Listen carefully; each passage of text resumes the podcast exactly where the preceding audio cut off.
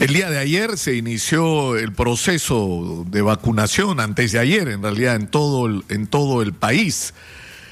Y lo que se ha reportado, y es importante tomar nota sobre estas cifras, es que son 141.367 dosis las que están siendo aplicadas de las 150, de las, digamos, 300.000, pero que corresponderán a 150.000 potenciales vacunados. Hay una cifra ahí de 8 mil, eh, casi 700 vacunas que no están en el reporte y que habría que saber qué es lo que ha pasado con ellas, porque la idea era vacunar 150 mil personas y reservar las otras 50 mil para la segunda dosis. Pero inmediatamente el día de ayer se han conocido quejas muy serias de parte de médicos y de personal de salud que dice están recibiendo vacunas personas que no están en la primera línea que es cierto que la necesitan, pero no con la urgencia de aquellos que están en la primera línea y que en no pocos casos no están recibiendo la vacuna. Y que por lo tanto hay un problema en la manera como se han hecho las cifras. Y esto eh, es un tema crítico no solamente dentro de las 98.728 vacunas que se han distribuido a través del Ministerio de Salud y de las direcciones regionales de salud, sino con respecto a las 32.247 vacunas que se le han entregado a salud para ser aplicadas a los trabajadores de la salud, sobre todo, como ya se ha dicho, del nivel que esté más expuesto de la gente que está en la primera línea.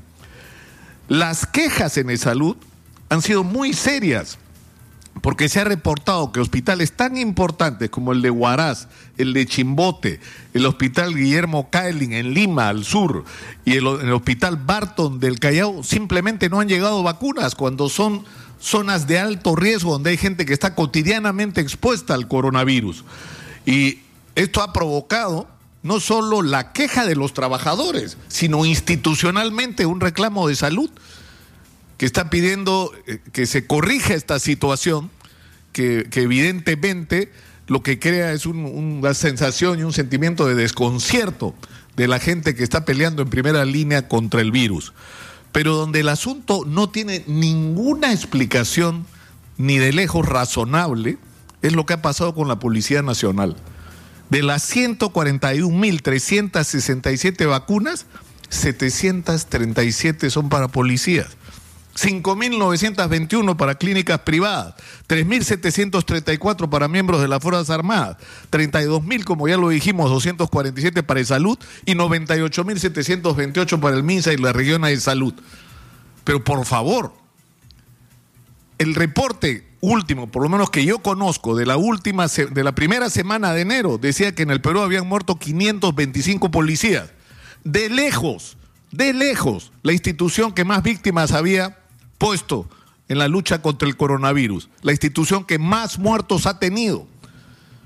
30 y casi 40 mil, 39 mil y tantos policías se han contagiado en lo que va del coronavirus. ¿Saben lo que eso significa? Uno de cada tres policías contagiado. ¿Y por qué? Porque están recontra expuestos al coronavirus cotidianamente, enfrentando las aglomeraciones, enfrentando las manifestaciones, enfrentando eh, al delito y a personas que no están respetando las reglas y muchas de ellas están contagiadas, lo que provoca inevitablemente es un contagio de los policías y la muerte en esos números. Y por lo tanto, lo lógico, lo razonable hubiera sido que tuvieran un tratamiento distinto.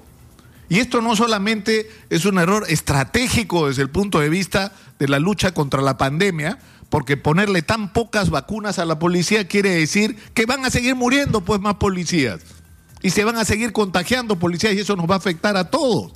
Si no hay un factor adicional, o sea, ya la relación entre la Policía Nacional y el gobierno está deteriorada. Y con esto se deteriora aún más. Entonces es un problema ya incluso de estrategia política, de manejo de la relación con las instituciones.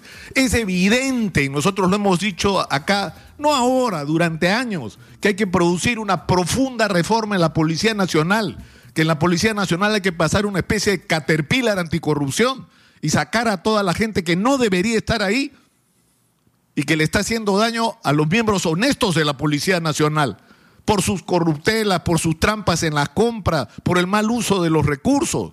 Esa gente no tiene que estar ahí por corrupto y por ineficiente. Pero eso es una parte de la tarea que hay que hacer en relación a la policía. La policía necesita institucionalizarse, que no dependa de que viene un presidente, entonces lo cambia todo, como nos acaba de ocurrir, donde el ministro del Interior decidió poner a un general que estaba 18, 19 en la lista porque era el que a él le gustaba, porque era su amigo y era su, su adú, ¿no? El que iba a hacer las cosas que a él le dieran la gana, pero así no se pueden manejarlas. O sea, va a venir otro ministro y otro gobierno y va a hacer lo mismo. No, a mí no me gusta el 18, me gusta el 24. O sea, tiene que haber un orden de cosas que se respeten en la policía más allá de los vaivenes de la política. Tiene que ser una institución dedicada a hacer su trabajo que es cuidar a los ciudadanos. Y para eso la policía necesita recursos, necesita equipamientos, necesita que haya baños decentes en las comisarías, que los policías tengan todos los instrumentos que necesitan para la lucha contra el delito, desde las armas hasta los equipos de comunicación, que en una circunstancia como esta son determinantes para una lucha eficiente contra la delincuencia. Pero además los policías tienen que ser reivindicados en términos económicos. No quiero justificar la, corrupción, pero un policía mal pagado es un potencial policía que puede corromperse en situaciones extremas. Cuando tiene un hijo enfermo al que no puede atender adecuadamente o cuando tiene obligaciones que lo agobian.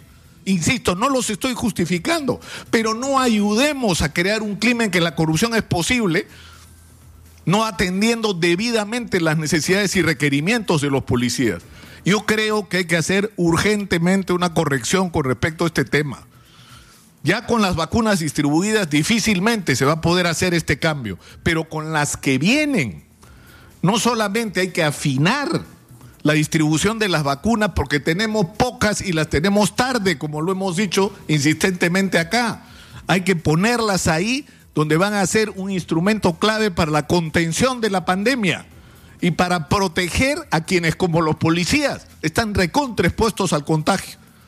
Esa corrección se tiene que hacer apenas llegue el nuevo lote. Y tiene que entender el presidente Sagasti que no se trata solamente de eficiencia en este caso, de hacer un uso eficiente del recurso, sino de no seguir ahondando y profundizando la relación entre la sociedad y la Policía Nacional.